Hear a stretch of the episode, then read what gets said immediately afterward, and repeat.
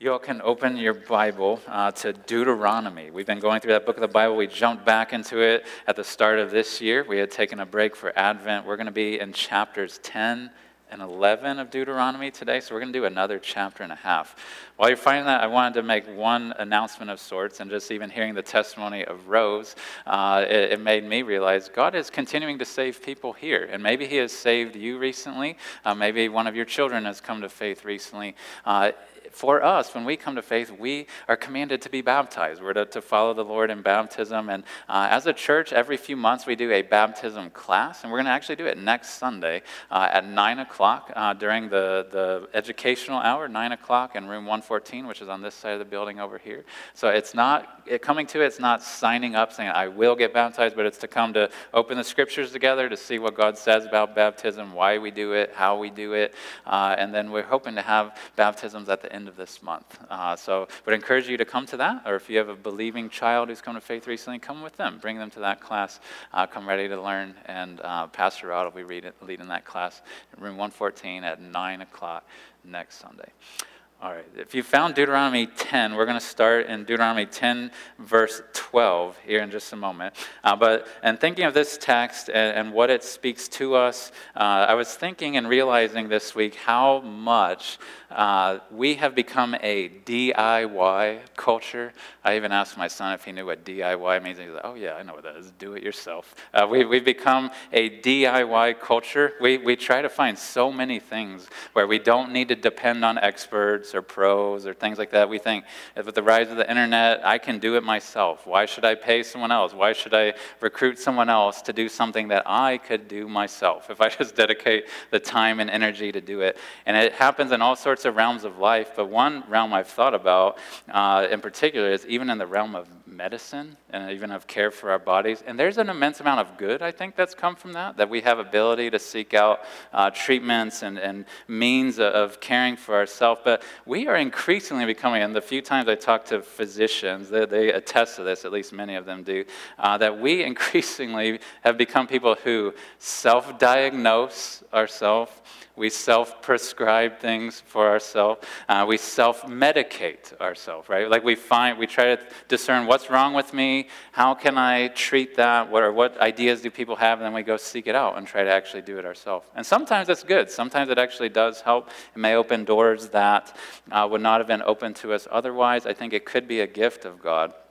But I think we would be wise to, to remember, and I think it's obvious when we stop and think about it, uh, that there are some things when it comes to our bodies and to our health that should not be DIY, right? That in some that cannot be DIY, right? There's a lot of stuff we could try to do to treat ourselves, but maybe we shouldn't do. It may not be wise to do. But there are some things you literally cannot do for yourself, right? Think of like what we're going to see today heart surgery, right? You could try to do things to help care for your heart, to tend to it, to protect it, to make it healthier, stronger, things like that. But if you need heart surgery, that is not DIY, right? You must seek out someone to do it for you.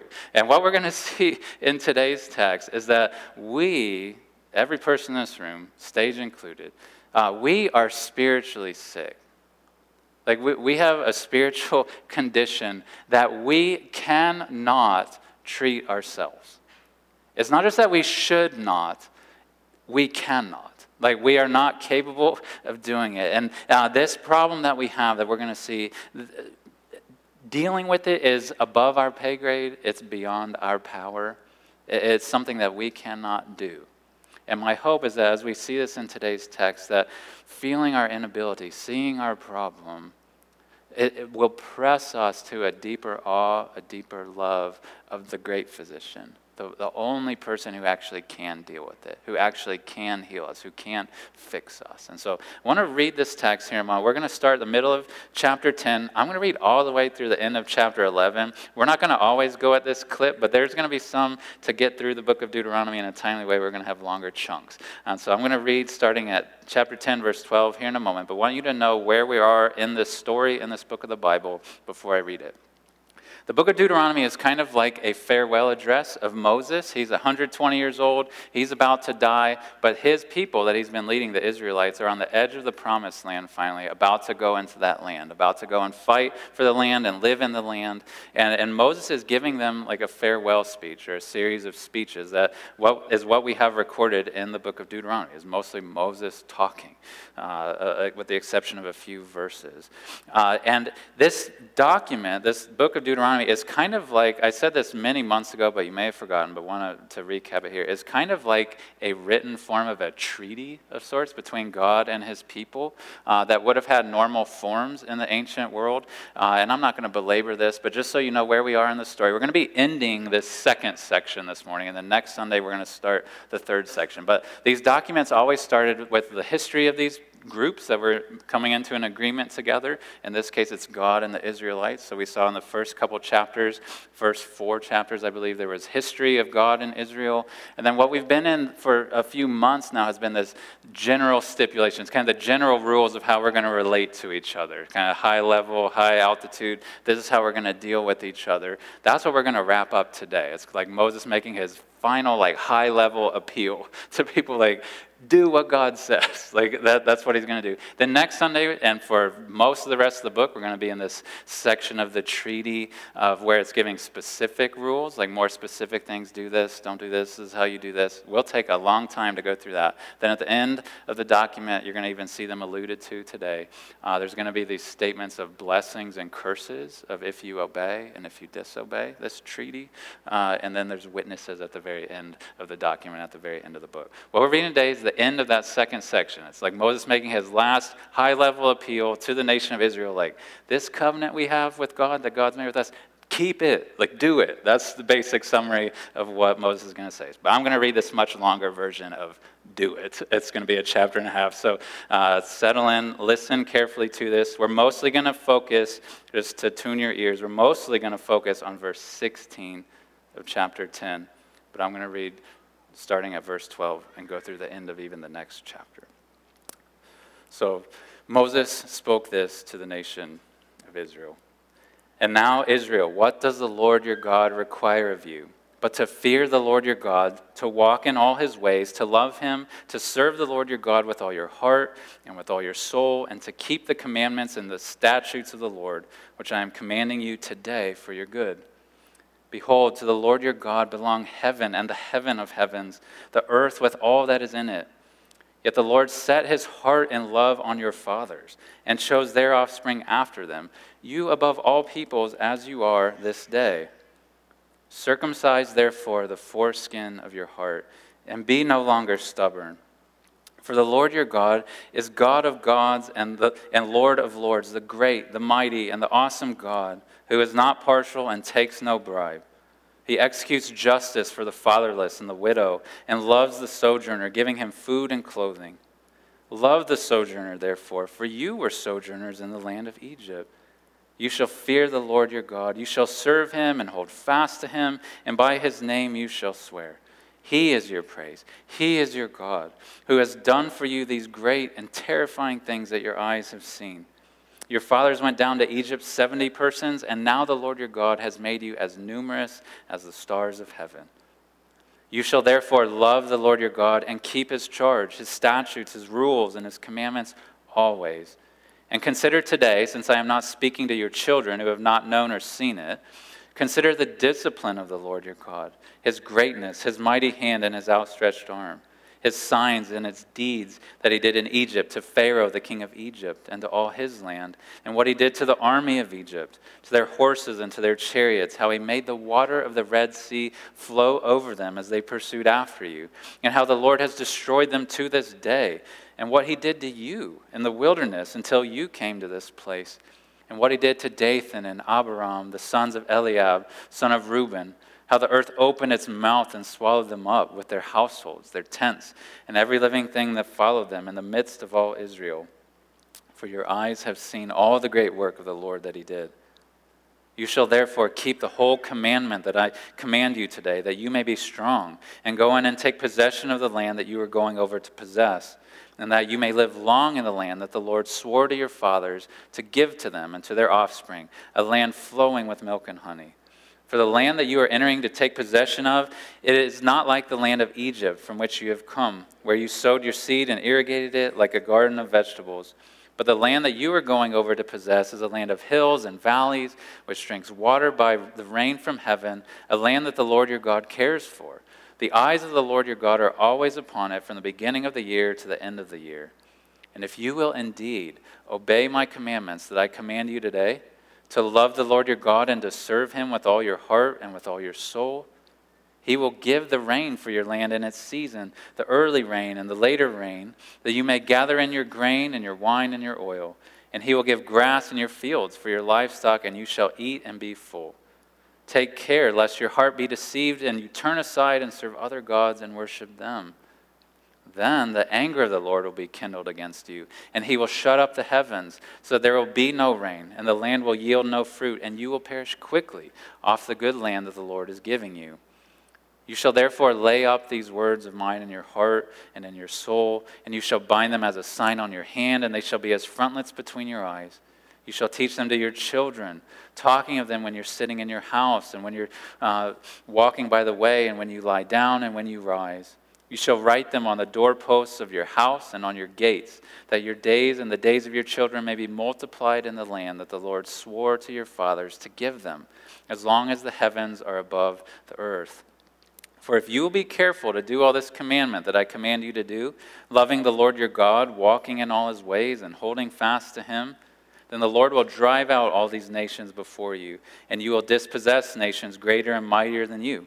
Every place on which the sole of your foot treads shall be yours. Your territory shall be from the wilderness to the, to the Lebanon, and from the river, the river Euphrates, to the western sea. No one shall be able to stand against you.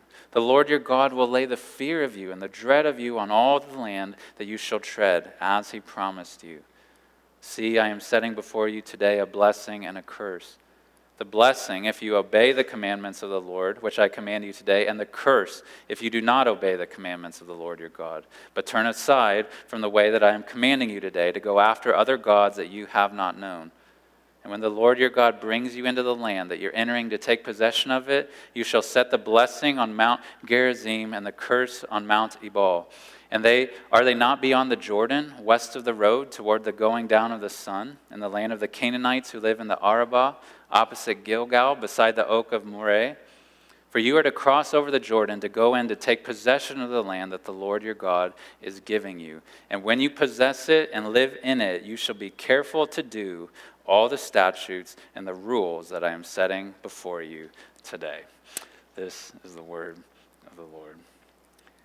Moses, uh, in the, the passage right before this, has been just chiding the Israelites, It had been recounting for them how disobedient, how defiant they had been for uh, generations. Uh, but now, as he ends this general stipulations, he's imploring them to obey, right? That's what we saw in today's text. And what, what I want to communicate from this text today, especially from verse 16 that we read near the beginning, uh, is just going to be summed up in three simple statements. They're very short uh, uh, but there will be much to be said under each. Uh, the first statement that I think summarizes what Moses is communicating, at least some subtext, if not up on the surface here, is, is number one is that your heart must be changed. Like your heart must be changed. That's, that's first and foremost in this text. Moses is appealing to this nation, to his generation, the generations coming behind him, to keep this covenant, to actually do what God has told them to do, to actually obey, right? He, he said it in all sorts of different ways. It would take far too long to, to detail every single one, but he uses all these different verbs, right, to describe basically doing what God has told you to do.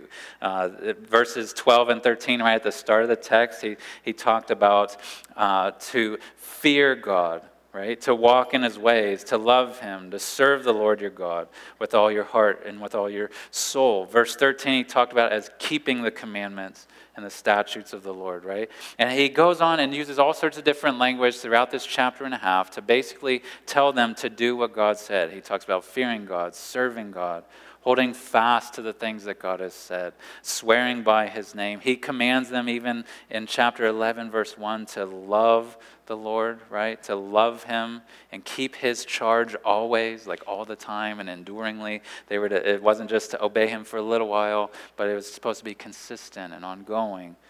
So he uses all this language to tell them, Moses does, to tell them what they're supposed to do. They're actually just, in a nutshell, to do the commands, to actually do what God has said. But you also notice, probably through here, is laced all these uh, additional reasons that he gives to obey. He tells them why to obey, right? Like why they should keep this covenant, why they should do it. Uh, he, he makes statements, these soaring statements near the beginning of today's text about who God is, right?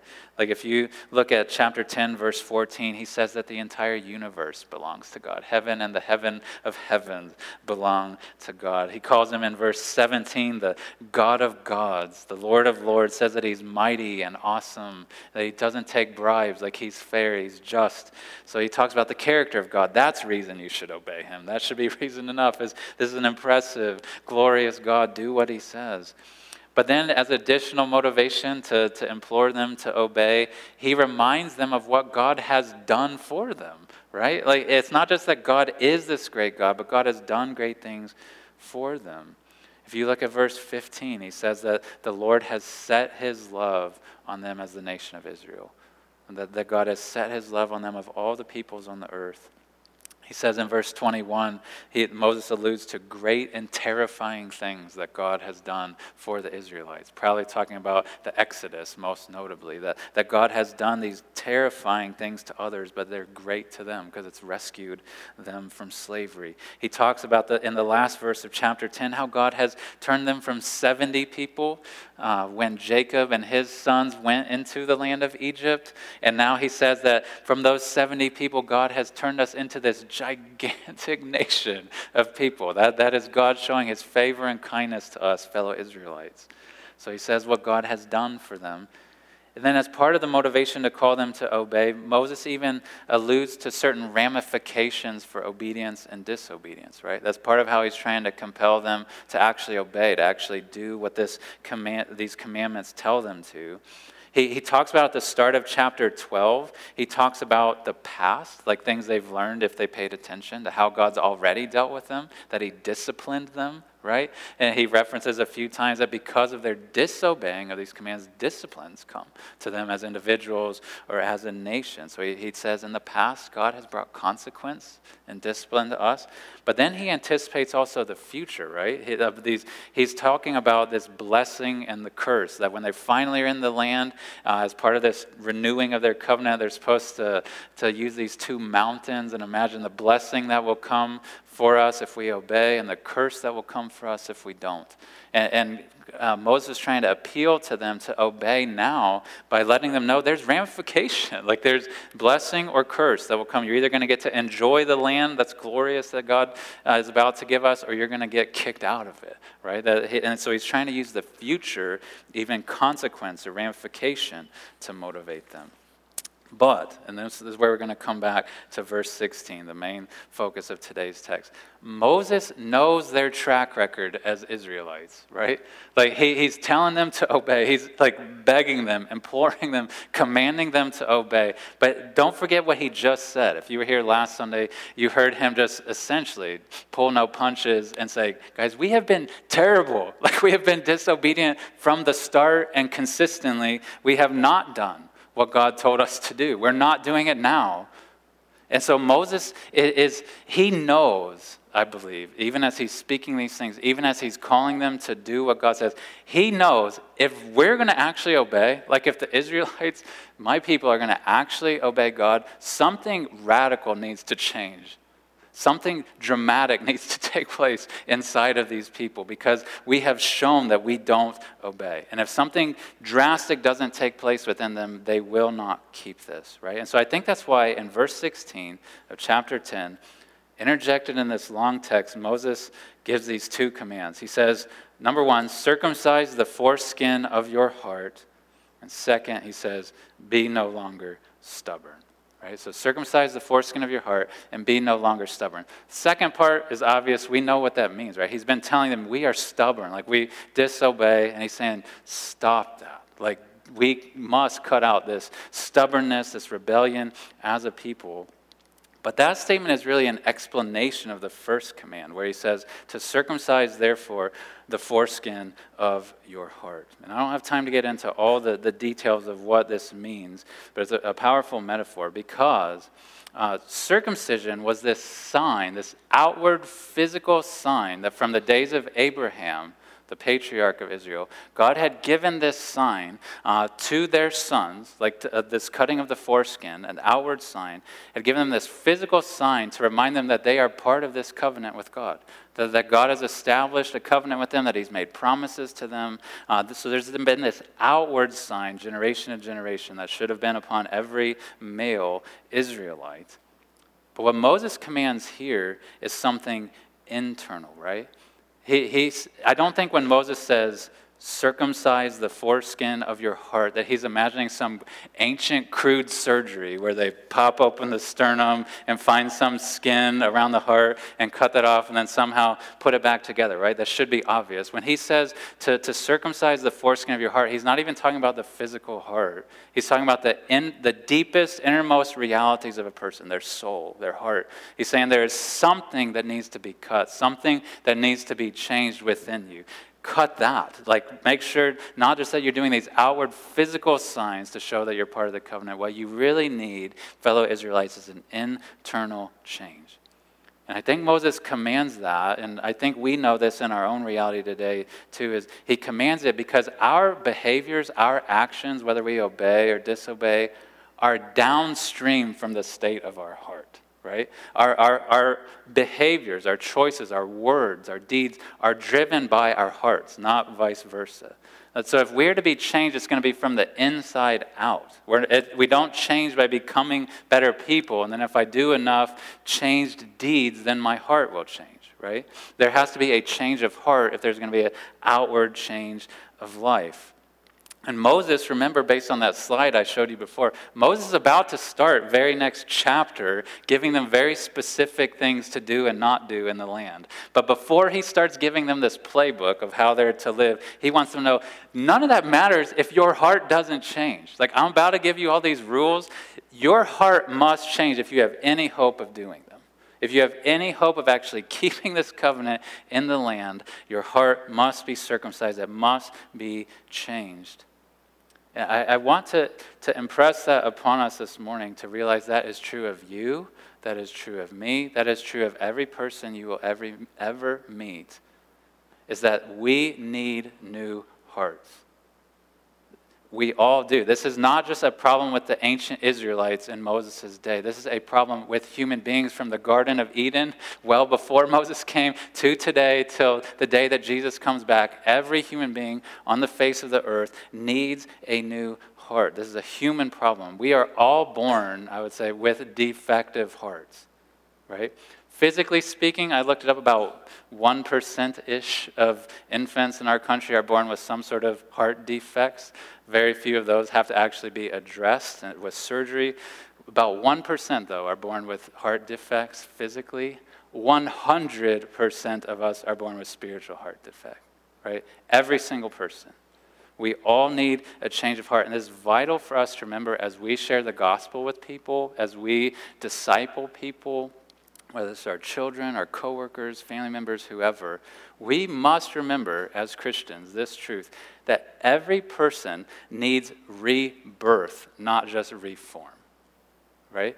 Every, every person does. We need, every human being, including you, including any person you talk to, needs a new heart, not just new habits right? We have to have an internal change take place within us. And so, so that's point number one from verse 16 is that you need heart change. You need a new heart, okay? But this, as you may uh, sense, as I alluded to even in my introduction, this change of heart is no DIY project right? This is not something that you can do yourself. It's not something you should try yourself because it's not something you can do yourself, right? And so the second point I want to, to, to drive home from this verse 16, the second point is that you can't change it, right? The first point is your heart must be changed. The second sobering reality is you can't do it.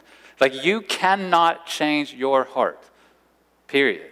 Like you cannot do it. Uh, you may question where I get that because if you read verse 16 here, Moses says, as a command, circumcise the foreskin of your heart, right? So that could seem as he's telling these people a command, do it, that could logically make us think, well, I'm able to do that. So let me figure out how to do it. Let me find the method, the means to actually circumcise my heart, to actually see it be changed, to actually see a new heart uh, come within me. But a few things from this text and even the broader book of Deuteronomy, I think will show and to prove that we are, these folks weren't actually capable of doing that, and that neither are we. Like, we're not capable of actually doing the thing that needs to happen, of, of, changing the thing that needs to change. And I want to explain why I would say that. First, I would point out the historic track record of these people was that they never circumcised their hearts, right? They, they did well at circumcising outwardly, physically, trying to keep some parts of the law, but they had not done this to this point, right? Even though they knew they needed to be changed, they knew they needed to be made into new people, they had not done it historically. And it's not just their track record, it's the track record of all the human beings that came before them, right? Uh, that it wasn't just the Israelites who were unique in their rebellion. The first first human beings disobeyed God and never circumcised their hearts, never had new hearts changed within them. This was a universal problem for Israelites and all humanity. The track record proved that humans were incapable of doing it, right? But Moses himself, and this is where it's important to sometimes remember this text is embedded in the bigger speech of Deuteronomy, right? Moses wasn't just speaking this chapter and a half, he was speaking this entire thing. You read all of Deuteronomy, Moses is super pessimistic about whether they will actually do this or not. Like, I, and I would say that's saying it too lightly. Moses is confident they will not. Like, he knows they won't do it even though he's commanding them to do it. You read through Deuteronomy, and we'll get to this uh, in a few months as we get towards the end of this book. You read Deuteronomy chapter 29. This would have maybe would have come in their ears a couple hours after they heard this command. Moses continues speaking. You read Deuteronomy chapter 29. Moses essentially tells them, prophesies to them, when you all go in the land, at some point, you're going to continue in your disobedience and God's kicking you out. Like you're going to be spread amongst the nations, you're going to go into exile. He, he's telling them this is going to happen. Like that is my prediction. That's my, my prediction, as, or my prophecy, more accurately, that Moses would give to them, is that they're going to break the covenant again. They're not going to circumcise their hearts, that it will not happen. And even I would suggest the metaphor itself, circumcise therefore the foreskin of your heart, even the metaphor itself indicates that we're not capable of doing that, right? Like outward things we can do, physical circumcision we can do. This circumcision of the heart, I think, this metaphor that is used here was, I think, intended by its very wording, by its very idea, to imply and to state to us, you cannot do this. Like it's an inaccessible part of you, it's something you are powerless to actually do yourself. Circumcision of heart is something we are utterly incapable of doing. I would say it this way the circumcision of heart must be done to us, right?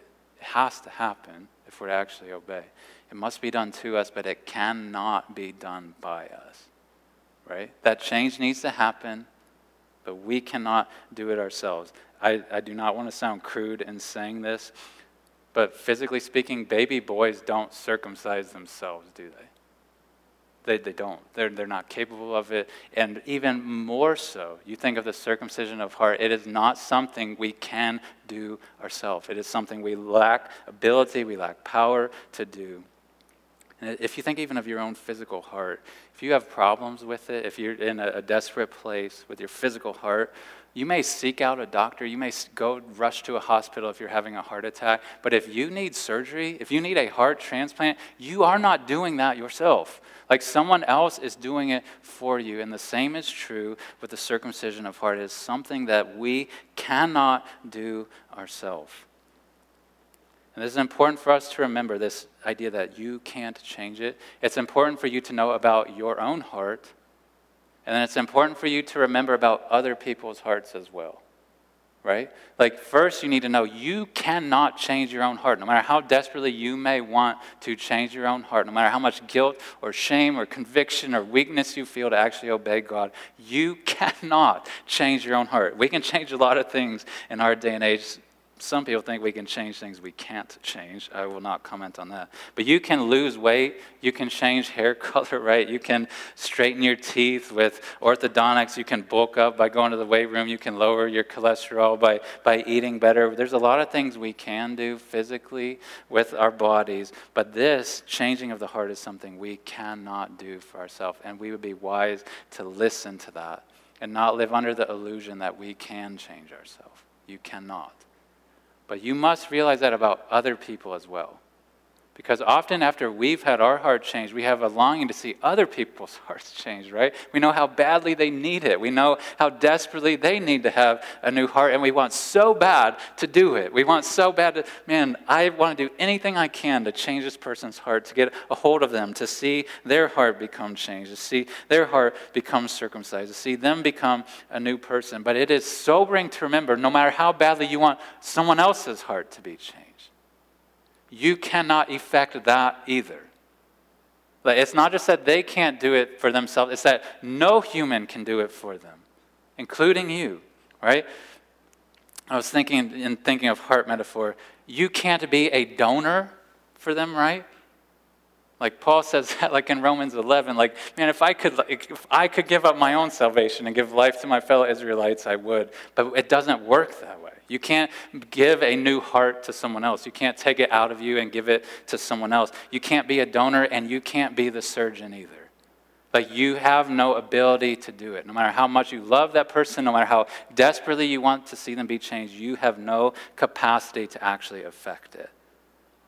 And it, we, we should be sober to think if Moses himself can't circumcise the hearts of these people, if Moses himself couldn't change the hearts of his fellow Israelites, we should be humble enough to admit we can't change the hearts of other people either, right? We have no capacity in ourselves to do that. So you need a new heart. Your heart must be changed.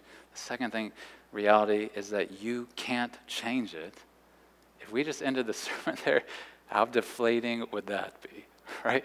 Like, this could seem cruel of God to say, via Moses, there's all these things you need to do. There's all these commands you need to follow. There's this lifestyle you need to live. But you can't do it, and you need a new heart in order to do it. But oh, yeah, you can't actually give yourself a new heart. You can't give anybody else a new heart. And there's judgment that comes if you continue in disobedience, right? How cruel, or not cruel, but how deflating would that feel? How, how, how would that make us think of God or think of ourselves? He hates our sin. He tells us to change, that we must change, but then reminds us that we're incapable of changing ourselves. Are we just stuck like in perpetual disobedience and shame and guilt? Are we just stuck with this hard heart that needs to be circumcised and we can do nothing about it? The third point, and this is the glorious good news uh, from the, the broader uh, work of Deuteronomy, the third point is that God can. Two simple words. Your heart must be changed. You can't change it, but God can. And maybe you could say God does change hearts. God does perform that surgery, right? Moses, even though he is commanding this, circumcise the foreskin of your hearts, even though he knows and he's pessimistic, these people will not actually do it, I would tell you, Moses still had confidence that hearts would be changed. He knew that someday hearts would be changed.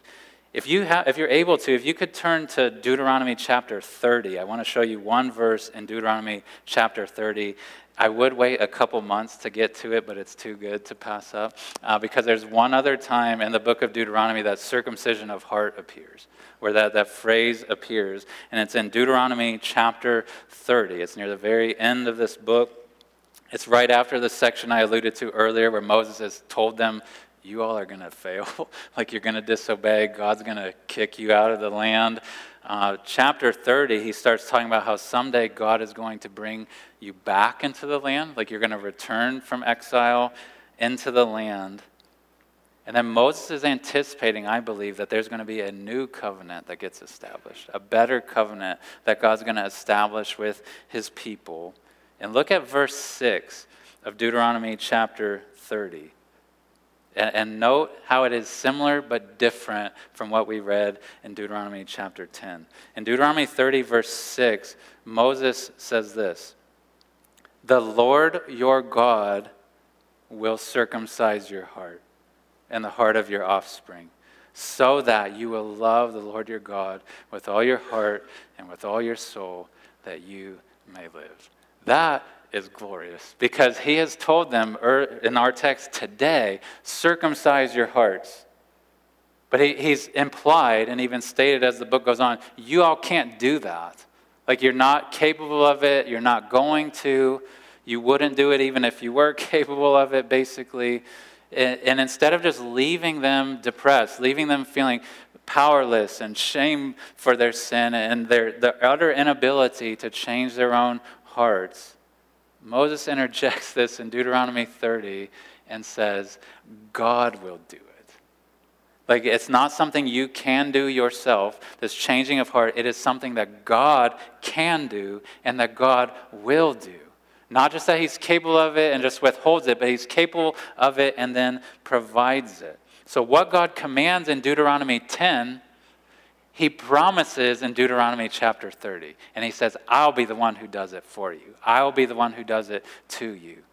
Right? And this should strip us of any illusion. It should have stripped the Israelites of any illusion. It should strip us of any illusion that we can do this ourselves because God is saying, I will do it. You're incapable, but I am not, and I will do it. I will circumcise your heart. And, and no, he says, so that you will love me. The thing I'm commanding you in chapter 10 and 11 love me, do what I say. If you are going to actually do it, it's going to be because I change your heart first. And when I circumcise your heart, when I change your heart, then you're going to be able to live a life that is pleasing to me, a life that's obedient to me. And the question then would become okay, how does God actually do that? He, he has promised a time that has now come to fruition in our day where hearts are being circumcised, where people are being born again, where we're being given new hearts. But how does God change hearts? How does He actually do this surgery, so to speak? How does He do this procedure of circumcision of heart? The way that God does it is not through hearing of law. Right? It's not through hearing of law. The book of Deuteronomy itself is a meta proof of that, right? Like Moses is giving them the law. He, he's telling them, this is how God calls you to live. But even as they hear it, their hearts aren't changed, right? Hearing the law does not change their heart right? So he doesn't change hearts just through the hearing of the law. He doesn't change people's hearts. He doesn't change your hearts just through like chiding of people and like people trying to shame or convict. That doesn't bring a, a circumcision of heart. Circumcision of heart doesn't change or doesn't happen just by watching Christians live, right? Just by seeing example of believers who've been changed. That doesn't change the heart. The way that God changes heart, the pathway to the heart for this surgery, is not like through the arm or through popping open a sternum or something like that, but it's through our ears. The, pathway to this heart that needs to be changed is through our ears. Faith comes, he, the word says, by hearing. And it comes by hearing. If God, if you want to think of it this way, God, the, the scalpel that He uses, the tool, the instrument He uses to circumcise a heart, to change a heart, is the preaching and the hearing of the good news of Jesus, of his son, right? He doesn't use an instrument of, of someone hearing from another person just, you need to be better. Like, you need to clean yourself up. You need to start obeying God. You've been so defiant, so disobedient. How could you? That's not the scalpel that God uses. The scalpel he uses, and think about this the one person who can do this surgery upon us, how have we treated him? right? Like, he's the one being who has capacity to actually perform this on us, change us, give us this new heart, and we have stiff armed him. That we have rebelled against him. If anything, you would think he would leave us on the operating room table, right? And just let us die, let us suffer, let us uh, be under his wrath. But that very one we've wronged, the scalpel that he uses, is the good news that he has sent a Savior for you. He has sent a Savior for us. That, that surgeon, that creator that we have wronged, didn't just leave us in our disobedience and our uncircumcised heart state. He sent his very Son to live among us, right? And more than that, he sent his Son, even though we've rebelled, he sent his Son to become a sacrifice for us to take that curse that should be upon us, the judgment that should be upon us.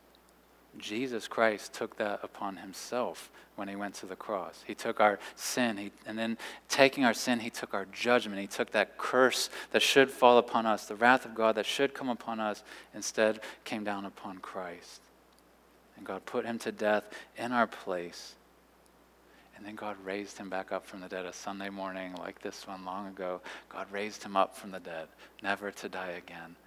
And what God can do in us now as we hear that, that a Savior has come for us, that He's died for us, that He's been raised for us, what He can do for us is to join us with that Son.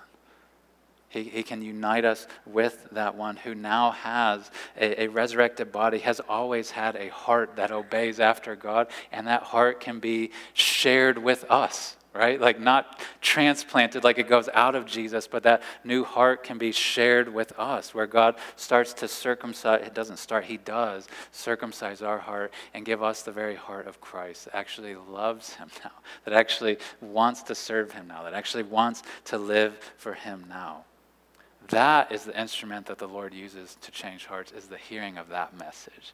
That, that in spite of our rebellion, He has loved us enough to send His Son to die for us and be raised for us. That is the scalpel. That's what dissolves defiance. That's what melts the heart of stone that is within us. And for some of you, my, my prayer has been this week that you would sense the Lord doing that to you today that, that you would feel that hardness of heart, that, that uncircumcised heart that's been so defiant toward Him and maybe doesn't even know what to do with that. That as you hear the good news of Jesus, that He's come for you and died for you, been raised for you, that you feel that heart of stone start to melt. You, you feel a, a, a living faith now, a trust in God, a desire to come to Him. And if that is happening to you today, or if it happens to you in the future, I would say to you, cry out to Him then. Like, ask for forgiveness. Tell Him thank you for sending Christ. Ask Him to forgive you, and He will not turn you away. And if those prayers are sincerely coming forth in you, it's a sign God's already done the surgery. Like God has taken that good news of Jesus and He's circumcised your heart. He has given you a new heart that now confesses sin, that now asks for forgiveness, that now expresses a longing and a commitment to live for Him. And my prayer is that the Lord is doing that even in some of your hearts today, or that He does it soon. And if, he, if he's done it recently, if he does that today, come to our baptism class next Sunday. We would love to rejoice with you and to praise the Lord with you uh, for what he is doing in your heart. I want, I want to share a couple quick points of application. These will be very brief um, in, in light of this idea that God can change hearts. For us who are Christians, who have had that heart surgery done upon us, I would encourage us to make sure that we are preaching the gospel to people and then we're praying to God before that and on the heels of that. If people's hearts are going to be changed, it is going to be by hearing us tell them about Christ. That is how hearts are changed. And if we don't speak on his behalf, circumcision of heart doesn't happen. Like, we need to preach the gospel to people, but then we must pray to God on their behalf, right? Because he's the surgeon. Like, he's the one who will change their hearts, not you, not your passionate appeal. Moses is passionately appealing to these people, right? But he doesn't change their hearts. And we should passionately appeal to unbelievers, but we don't change their hearts. God does. So preach the gospel and then pray to God but second, I would say to be patient as you share the gospel with people. When it comes to this surgery upon the heart, the, the true heart, like we may request this surgery for other people, right? But we can't schedule it, right? Like God is, as the, the great physician, right? He operates on his own schedule. And we can ask, we should ask him, change the heart of so and so. Please change the heart of my son. Please change the heart of my mom. Please change the heart of my coworker. We can ask him, request him, but he makes his own schedule. And we must respect that and be patient, continue to pray, continue to share the good news with him, but trust the great physician. To those who have been given a new heart, another point of application I would say is to remember that you have a responsibility as someone who's been given a new heart, someone who's had that surgery done to you. You have a responsibility and opportunity to take care of that heart, right? To tend to it, to, to make sure that you are not, as someone who's been given a new heart by God, just trashing it disregarding it. And how foolish would it be if someone was given a, a real physical heart transplant? realized it came from someone else, was given to me by someone else, and then they just lived their life after they received it in an absolute irresponsible way, just being reckless and not taking care of their body, you would look at that person and say, What are you doing? Like, do you not realize the gift that you've been given? You've been given this new heart. Take care of it. And if you are a believer who's been given a new heart, tend to your heart, take care of it. Because the reason God has given you that new heart is so that you'll actually obey, so that you'll actually honor Him. He doesn't just give you, do this procedure, give you a new heart just to forgive you. That's glorious and good and should make our hearts soar. But He gives you a new heart, like we saw in Deuteronomy 30, so that you may love Him, so that you may live for Him. And if He's given you a new heart, you have a responsibility, an opportunity, an ability now to actually obey Him, to actually live the way that He calls you to live.